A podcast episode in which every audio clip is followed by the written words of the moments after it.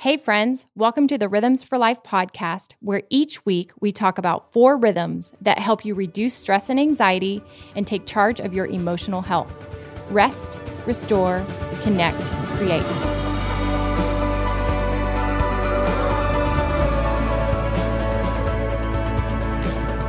Welcome back. I'm Rebecca. And I'm Gabe. And it's fall, Gabe. It's I beautiful. I hope it's cool and a little crisp, maybe, wherever you're listening. I know everybody's environment's a little different, but I for us in Tennessee, it is feeling like the most perfect of weeks, and Yes. we're enjoying all that comes with the You're fall. wearing a quilted vest right now, Gabe, and I love it. It's just jacket weather. I love, but the thing is the layering. You got to unlayer. You know, like you start in the morning and then by noon, you're kind of like needing a t shirt. That's right. Well, it's been a fun last week because we experienced all of you guys jumping in with us on this conversation about saying yes and what it's going to look like in your own life as we go throughout the fall. yeah. So uh, a thousand of you already have downloaded the RebeccaLyons.com slash live free conversation guide. So that means we're all going to kick this off October 1, 52 days to let go and live free. So we're going through Surrendered Yes together.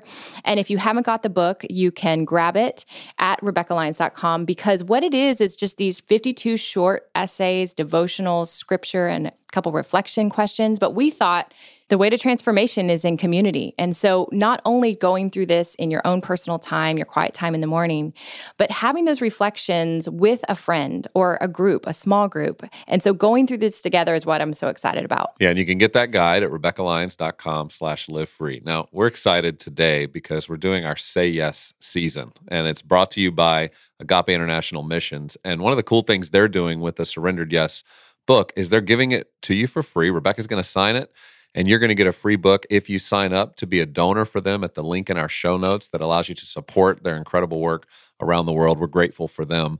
And our guest today on the Say Yes series is none other than Dr. Curt Thompson, who's an incredible psychiatrist, author, and just an incredible voice mm-hmm. of reason and calm and emotional health in the midst of a very chaotic season. And those of you who've been tuning in for weeks and months and years to this podcast understand that my passion is about faith and science coming together around the emotional, spiritual, relational health in the church. And so sometimes we see a lot of weight on the science side or we see a lot of weight on the faith side. But what I understand is that God, who is our creator, is also the master scientist, that he made our brains. He actually understands what a chemical imbalance is. He understands where neurosis begins and where OCD and all these things. And so to me, it's like, let's integrate faith and science in everything we do. And Curt is a follower of Jesus, and all his books talk so much about the brain and so much about Jesus that he is the guy that I look to for a lot of source in the things that I'm learning. And this podcast is just a little bit of a glimpse of what's taking place here in Franklin, November 18 and 19, when we host our next emotional health retreat for a very limited group of people who will come together and actually have Curt with us over two days, talking about the rhythms, talking about renewal, and really working on our own emotional health in the midst of a season where so many people I know are challenged by this and and people are looking for you as a leader or as a listener to this for hope, for guidance, and sometimes you're not quite sure how to address it. And that's what we want to work on when we're together for 2 days this fall. Yeah. So for those of you who've been around, we did our first one with Curt Thompson last fall here at the Harpeth Hotel in downtown Franklin. And coming off of several months of COVID and quarantine, it sold out very quickly because a lot of us were going, hey, we really want to recenter our lives around what is true because there's a tsunami of fear. And how do we separate ourselves from that? And so even as hosting that with you, Gabe, I came away from that weekend of connection and belonging and, and understanding what God, that God holds us and He holds all things together. So we decided from there we were going to do this every year because to me i would i would go to this even if i wasn't hosting it because it was that life-giving for me and so if you're listening today and here we are now 18 months in to uh, like just a, a reset a different look of where things are and you're still feeling kind of fearful or like there's just still a lot of chaos, some confusion, some unknown. I'm just reminded of the words of Jesus that says, Hey, come get away with me and you'll recover your life and you'll find rest for your soul. And I look at this retreat like that. I look at this uh, for those of you who need to like get away, get away, like tune out the noise, the chaos, the confusion. Just come with a friend and and get away, pause, reflect, examine the heart Our goal is that we send you back home with soul rest. There's a soul care, like a deep inner ache, a lot of us are carrying. And we don't have language for it, but part of it is like we need to be seen and known and loved. Yeah. And God is the one who will remind us of what is true and how he holds us in this place. And I my my prayer is that you'd leave propelled with renewed passion and vigor for what really is the most important that you're putting your hands to. And just a reminder of that, I think, is so crucial. Yeah, and you can learn all about this retreat and all the details, the schedule, how it will work at RebeccaLyons.com slash EH retreat. So the RebeccaLyons.com slash EH retreat. And Rebecca, what I'm excited about, because I remember this well last year, it's it's the Thursday, Friday before the Thanksgiving holiday. It's yeah, a it's a moment week. where the year feels like for a lot of people, it's starting to slow down. Families together that next week.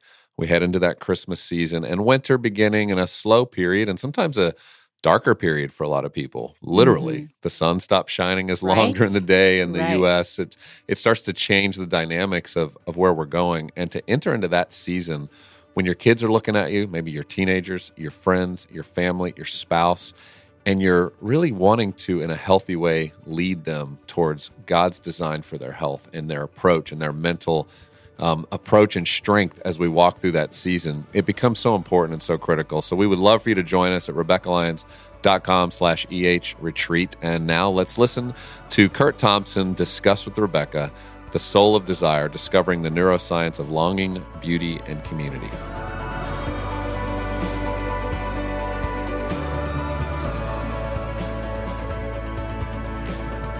Curt Thompson. the man, the myth, the legend is oh, here you again. Had to say that. Glad to be talking with you. It's a it's a great thing for my day.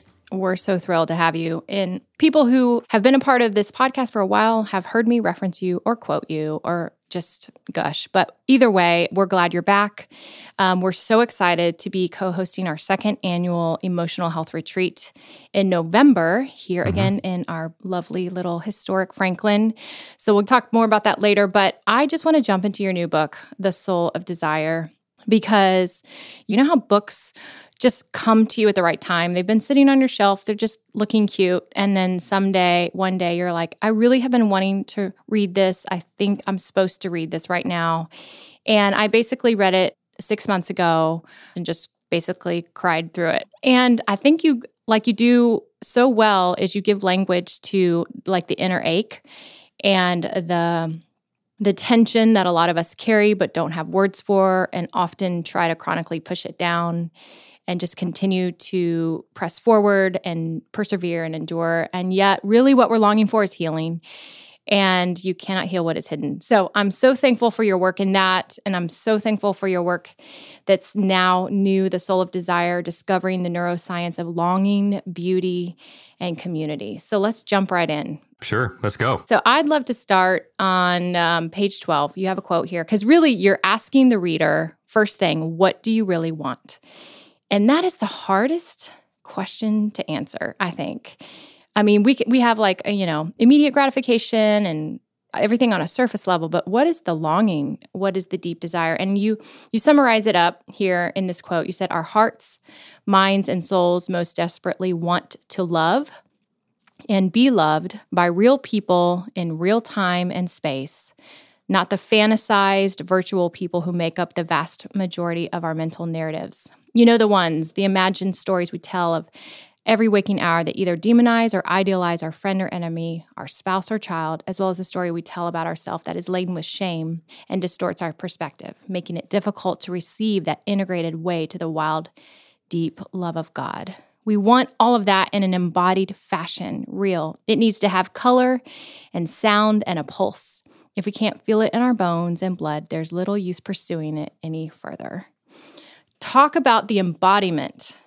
I mean, to me, that has been the catalytic shift between an idea and actual transformation. Uh, you, you, know, we are we are a people of the Bible, uh, and we are also a people of you know modern day North America. And the challenge is that so much of our engagement with the Bible is that we read it and we experience it through the part of our mind that does a lot of work with logic and linear thinking and so forth and so on. We might touch on emotion, but we fail to recognize that the Bible itself says that God began with mud. He took mud from the ground and he breathed the breath of life into it. He didn't like take his own breath and then toss mud in the air in the hope that it stuck. And we begin with bodies. Everything that we experience, as the Catholic theologian Hans Urs von Balthasar points out, that before we think anything, we have to have a physical encounter with it. And we have pretty effectively moved most of our understanding and experience of faith and of God, therefore, into this realm of abstraction. And we're not really even aware that we're doing it. We hear it, but it's abstracted in pulpits. It's abstracted in in all kinds of things. Now we have other things that you know we do that invite our bodies to the party. You know, we have games for our youth groups. But when's the last time that you know you came to a worship service and the pastor said, "Today we're going to have we're going to play." Right. We're going to play as part of our worship because Jesus said, unless you change and become like little children, you're not going to enter the kingdom of heaven. And little children are all the time engaged with their bodies long before they are thinking with their minds. And so if I, we like to say, look, if something is, if I don't feel something in my chest, it has not yet become fully real to me. The fully real literally must be something that I can get my hands around, that I can smell it, that I can taste it, that I feel it in the way that my pulse quickens or lowers because I'm now more tranquil because someone has looked at me with compassion. And before I know that I feel better emotionally, that better feeling happens in my body. And so when we talk about the gospel, you know, so often Jesus was doing things in embodied fashion. He asks a man in the synagogue to stick out his withered hand. He comes to a man in John 9 who's blind, and he doesn't even ask for his permission, right? There's no signed consent form here. He just slaps mud on his face. And so we have to recognize that God came as a body in Jesus. He didn't speak from some voice on high. It wasn't an idea about crucifixion and resurrection. It was an embodied thing. And he wants our bodies to be enlivened by his spirit in order to create beauty and goodness in the world. And that creative act can't be limited to things that I think. Yeah. I think a lot of people think of their trauma or their anxiety or their depression or their panic attacks. It's it's something that needs fixed. And so we need, we want to treat the the symptom. We want to treat the acting out of our body. And then all of a sudden there's this faith piece that people aren't sure how to invite God into that. And I'd really love to dig into that today because I feel a personal burden in my 11 years of walking this healing journey out how the integration of faith and science has been critical, where you sometimes see a wellness community that could be largely agnostic or partially agnostic, and God is optional or faith is optional because it's about practices and disciplines and rhythms and things that are very embodied. But um, where's the where's the breakdown in that? Where if the word itself became flesh and dwelt among us, that we don't just pray about getting well, we act as if we want to get well um, like when Jesus asks the man, Do you want to be well? Because he knew that meant on the mat he would have to stand up and he would have to actually roll up that mat and live out an embodied healing journey that that was not passive but very active. What would you say to somebody who says, I just can't reconcile these two things in the same space? Can you speak to that tension that I think sits out there right now? I think the first thing that's important for us to do, Rebecca, is to recognize the world that we live in. And so we live in a world in which, over the last four to 500 years, we have come to believe, rather implicitly, we're not taught this explicitly in junior high or high school or college, but we just, it's like, you know, the Kool Aid that we're drinking, it's the air that we're breathing. This notion that the way we know things, the way we know anything, as it turns out, to put it most succinctly, is through the scientific method. Now, what do I mean by that? It means that even as you and I are having this conversation, when people think about their faith or think about their science. We are comparing things. And the whole notion of I'm going to be the one who sits here and contemplates these things that are outside of me. I have faith over here, I have science over here, and I'm going to sit and I'm going to analyze and I'm going to judge and I'm going to determine how I know which of these are true or how do we bring them together. There is a sense in which I'm the investigator and I'm the one who's the final authority on determining what these things are really true. Now, here's the thing we don't know that this is what we're doing, but we do this with everything, including Jesus. Now, what's so striking about this is that when you actually wade into neuroscience itself, when you look at neuroscience, when you look at attachment research, for example, when you look at the memory and the narrative science of the brain, you discover that to know things in the way that the brain enables us to know things actually depends a great deal on a different way of knowing. I don't just come to know things because I sit here and I look at the evidence, the evidence of science and the evidence of faith, which of course is like what a good scientist would do. But that's how we think that we're going to know things. We're going to look at all the data we think this about everything, not just about science and faith. We like whether or not I'm going to like get these this, this this set of curtains for my house, whether or not we're going to parent these children this way, which school we're going to send them to. We live in the mindset of a scientist. But interestingly enough, St. Paul says to us, the one who loves God is known by God. He doesn't say the one who loves God knows God. The one who loves God is known by God. And then when we look at the neuroscience of attachment research, we come to discover that there are certain things that I can know, Rebecca, only if you are asking me the questions not if I'm asking the questions. So if you ask me the question, so Curt, tell me what it was like growing up in your house. And I say, well, I had two parents who loved me well, and they were both believers. Um, and uh, I had a fairly like lovely, unremarkable childhood. And then you get, but then you, get, you start to press into that, and you say, "Well, tell me more about what it was like with your dad." And before you know it, like I'm discovering, well, gosh, as it turns out, my dad didn't ask me really very many, if any, questions about my inner life, where all of my worst nightmares were taking place. Right. And that's something that I didn't know I didn't know until you called it out. Ask me. You're talking about all these rhythms connect, create, restore, all these rhythms. But how are we connecting the dots from longing to beauty to creativity? So this gets back to what we were just talking about this notion of faith and science and so forth. And we come to discover that the science itself tells us at the end of the day that what we really are in the middle of is a grand story, whether we know it or not.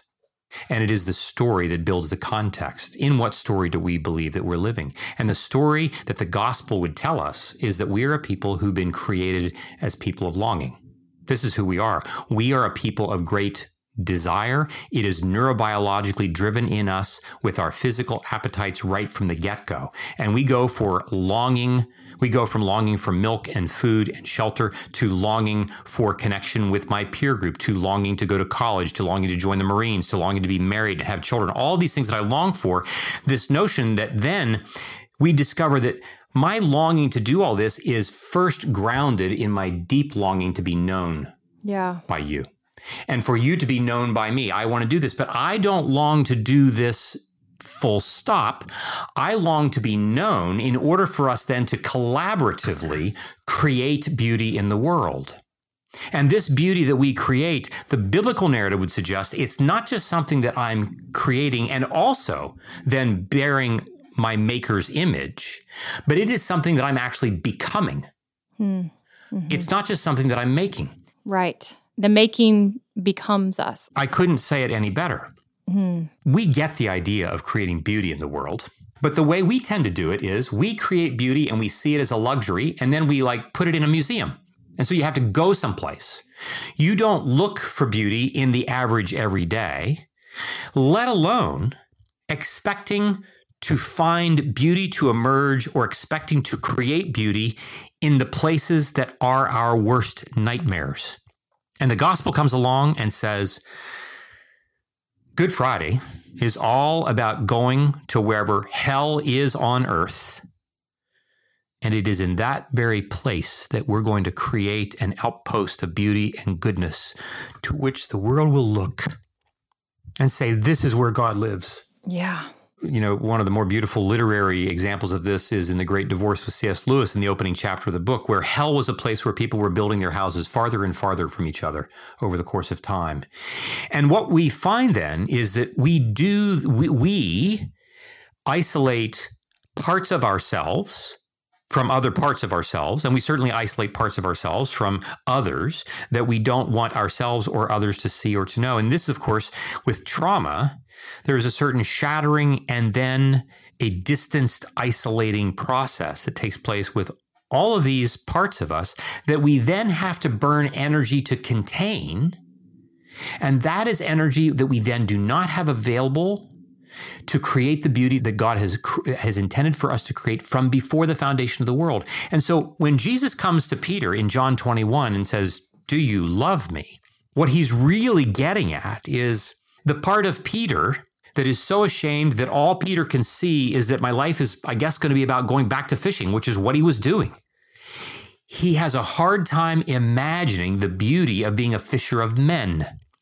But Jesus comes to find him in the way that I would suggest that we, only when we allow others to come to find the parts of us that we hate the most, but that they can see is beauty waiting to emerge, and we experience what it means to become artifacts of beauty in the world directly out of the places that we hate the most. And then we become Jesus' collaborators in going and doing the same, finding those same places of carnage in others, and saying, No, I'm not here to see you as the problem. I'm here to ask you, what's the next artifact of beauty that you and God and I can make together?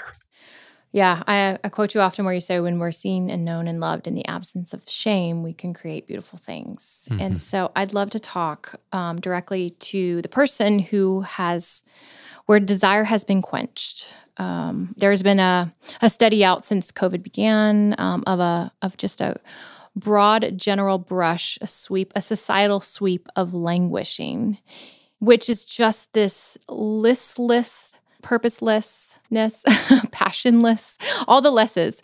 Um, and part of that is just quarantine, and part of that is just us shutting ourselves down, those places that hurt. And like you said, so all the mental energy required to stay isolated and and and alone. But let's talk about that languishing or that purposelessness. Speak to the things. What are the specific things that quench desire? In the garden, we pay a lot of attention to the first couple eating fruit without recognizing that the wounding began long before that in the conversation. And that the eating of the fruit, in many respects, was a coping strategy for what was taking place in the conversation between the serpent and the woman, and even between the serpent and the man in his silence, but his observation of what was going on. And so the languishing begins in many respects with wounds. And the quelching of desire, that we we truncate that, we push that below, has everything to do with our shame and our fear. You don't have to train a child to want things. Children come into the world wanting stuff. And it's not until they begin to attach their desire to anxiety that their desire begins to shrink when you bring children into a learning environment like like young children right preschoolers kindergartners you don't really have to do much to get them to be eager or interested in whatever the environment provides for them. You give them a sheet of paper and crayons and they just get it and go but somewhere along the way in our educational processes and in our parenting processes, we find ways, not intentionally, we're not explicitly trying to think, oh gosh, I'm trying, I hope my kid is more anxious by the end of the day than he is now. But what we are ending up doing is we are attaching anxiety in ways that intentionally or not end up happening in such a way that children have to rather non consciously become more calculating in the risks that they take when their desire comes to the forefront.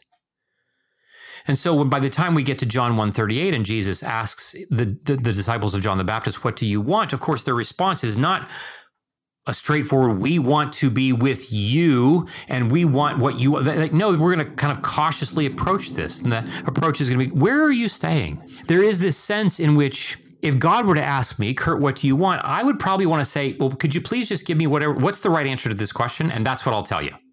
Because at some level, my desire has become so entangled with shame and fear that is related to old, unresolved wounds that my desire has now become truncated. Yeah. Why is it that we have a hard time naming that? Like when you say attaching our our desire to anxiety, what does that mean? Does that mean our our desire now is just wanting relief? Maybe maybe wanting relief from anxiety or wanting a coping way because I feel like uh, when I'm not in a good place, my petitions to God are more like, "Can you lift this?"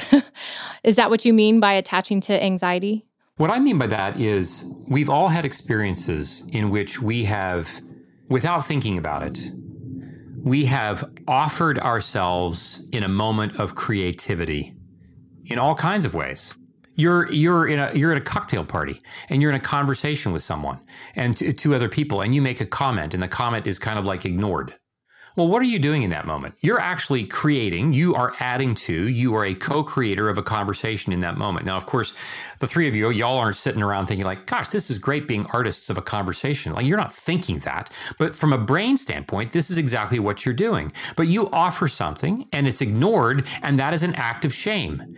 And that offering of creativity, just like if you're in third grade and you try something and the teacher or the classmate or the whatever offers you shame in response to it, your brainstem and your amygdala are going to register that as like, oh, the next time you think about offering something creatively, which of course is an act of vulnerability, you're going to think twice about that. And if you practice that enough, you stop thinking about being creative because you get really, really good at keeping it under wraps because it's too dangerous. Right, because there's a fear of rejection. Of course.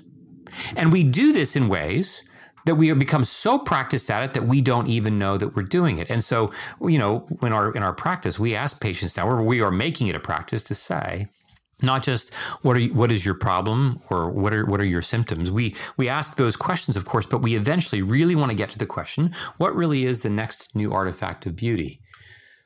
that you want to create with God, whether that's in your marriage or whether that's with your children, your relationships, your work, wherever this happens to be. And of course, when people first hear us ask this question, they think we're a little nuts. Yeah. They're like, just fix because, me. yeah, right, exactly. And it is a question, the answer to which requires great risk. Right. Okay, so let's talk about our kids. Let's talk about kids are being raised more in a consumption culture than a creating culture. And how did they go from like, no, I really want to just make it to going, okay, I'm, I'll passively watch watch this. Do you think it's rejection, or do you think it was just um, entertainment and like that amusing ourselves to death idea of where we just consume and so we therefore don't create? Well, so I'm gonna I'm gonna take a page out of your book, and uh, you know, I I just I love the way you have developed a model that enables people to imagine their life as rhythmic beings, because that, in fact, is who we are. We are made as beings who live rhythmically in the world. And it's important to know that everything, uh, like most of what enables me to be a rhythmic being, is my embodied self my gait, my pulse, my breathing rate, my sleeping and waking, all the things that are embodied in that sense. And then I would say the way that we get to this requires an embodied engagement.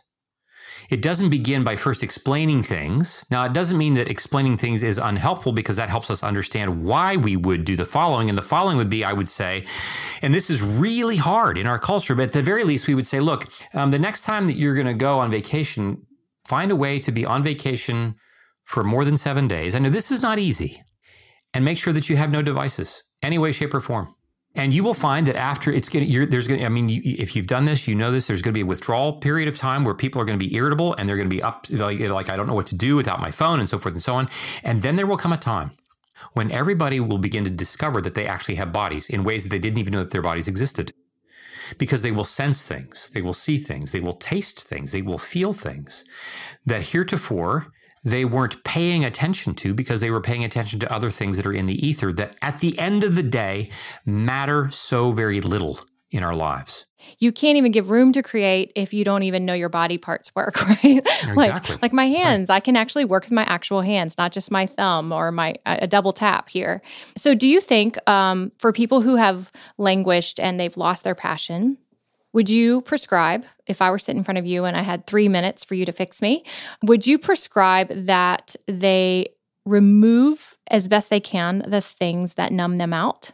Well, I'll answer that uh, with this reflection. Last week, I had the opportunity to be at a retreat center uh, in which, as I said, I've said to others uh, since then, the sheer beauty of the natural surroundings coupled with the beauty of the architectural design held the work that was to be done in that retreat center to do this. So when you ask the question, if you had, I would say like if I had three minutes, I'd say yeah, um, uh, three minutes is probably. I mean, uh, th- this of course is part of the thing, right? Like I'd like, can, I, can you do this in three minutes?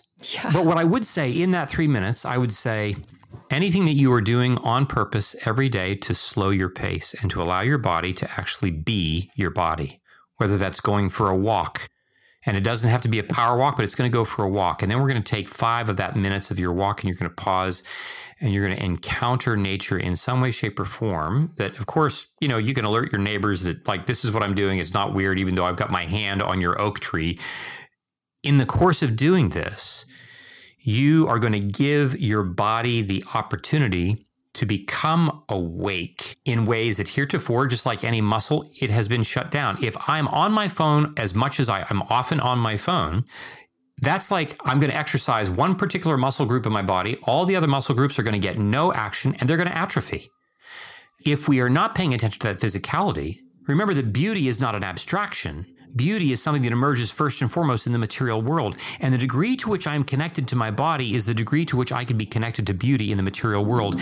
And if I can't do either of those, I sure won't be able to be looking for beauty in the places that I hate the most. Right.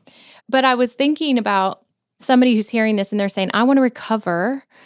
Like I, I believe you, I hear you. I, I want to recover, um, not not just desire, but that desire that then ignites passion and creativity. Like taking somebody back to that creative bent that they had at age eight, nine, and ten, and uh, they hadn't learned to be afraid yet, or they hadn't been fully distracted from their bodies, or faced a lot of rejection in their creativity.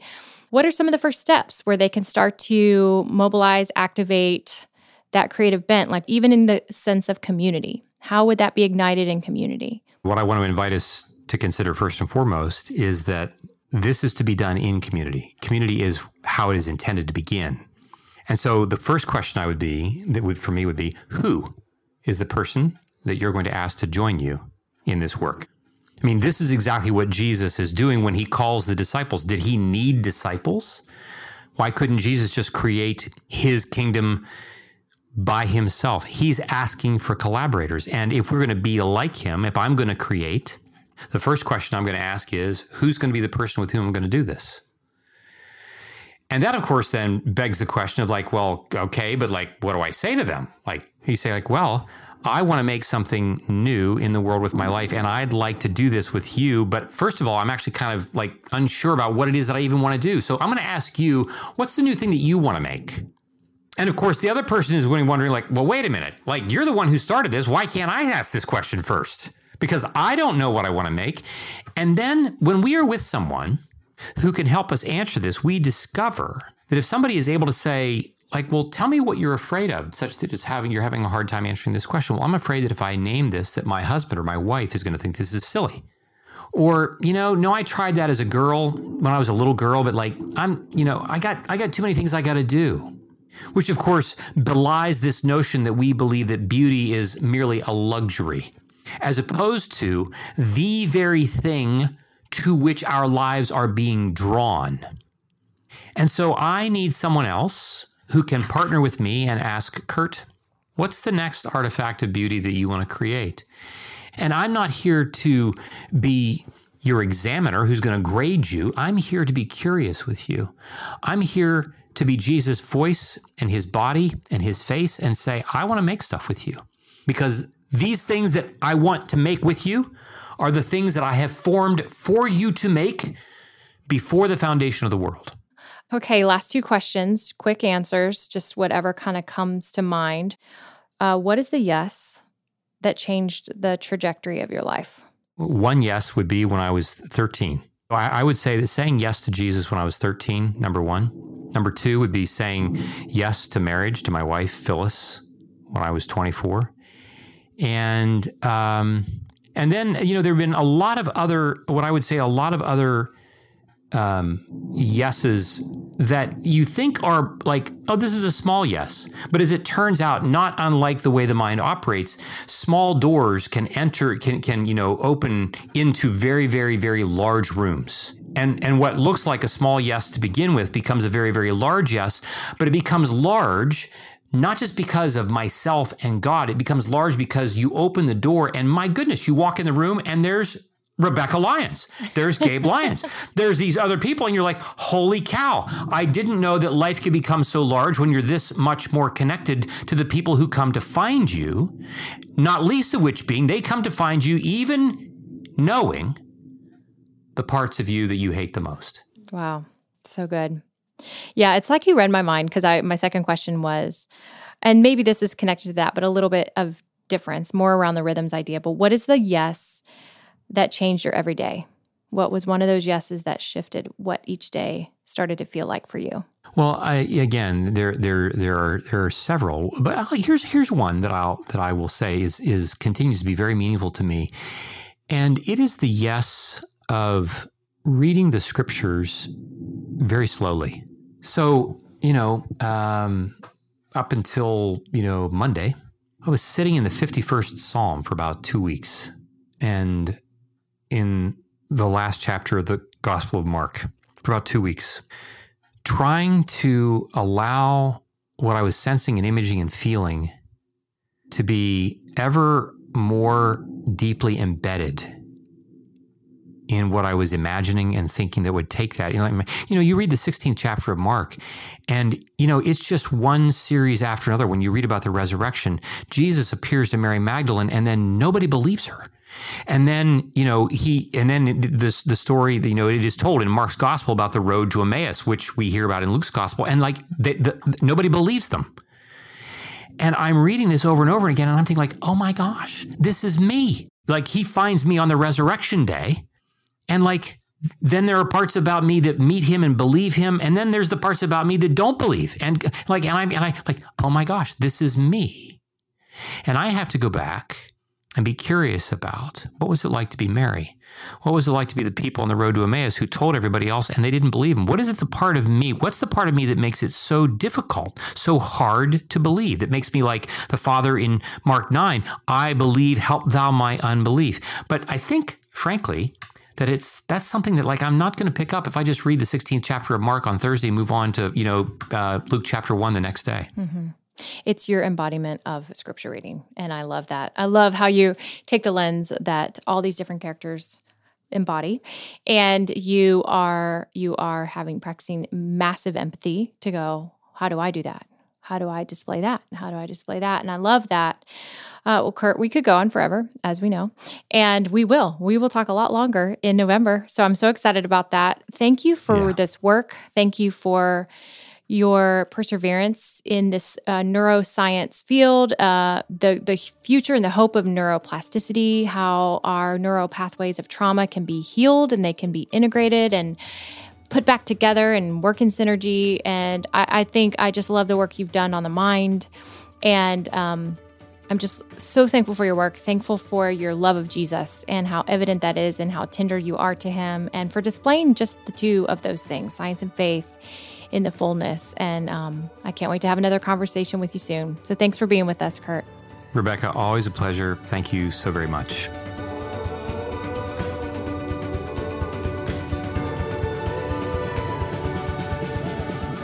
Well, I enjoyed listening to that conversation. I wasn't able to be a part of that particular one, but there's so much there, so much depth. Curt, his heart for people, for God's love for all of us to experience. I mean, just hear it in his voice. And that's what's going to happen when we're together November 18 and 19 at the Harpeth Hotel here in Franklin, where we're going to have that experience together over two days at the Emotional Health Retreat, where Curt will join us. And that's at RebekahLyons.com slash EH Retreat. Yeah, and what you'll leave with is a connection, a connection towards your longing, the beauty that God calls you toward, and in community. And that's what these retreats are for. It's it's not just learning in isolation. We love that you're listening to podcasts. We love that you're reading books. But when you can process this in a round table of community, there's just a there's a, a knowing that comes with that. Not not just like kind of theory, but it becomes embodied. And that's what we're so excited about. So please join us. 40% of the tickets are already sold just from people hearing about this without us even marketing it or talking about it. So we do know it'll sell quickly. So if you're interested, go ahead directly to RebekahLyons.com slash EH retreat. And for all of you, um, whether or not you're coming to the retreat, please go to RebekahLyons.com slash live free. Let's do these 52 days together. I'm so excited. I'm going to do some Instagram lives during these weeks together, talk about the themes each week that we're going through in community again, because I truly believe that transformation happens one small step at a time. And it's definitely accelerated when you're walking that journey with a friend. We hope you have a wonderful week and we'll see you again soon.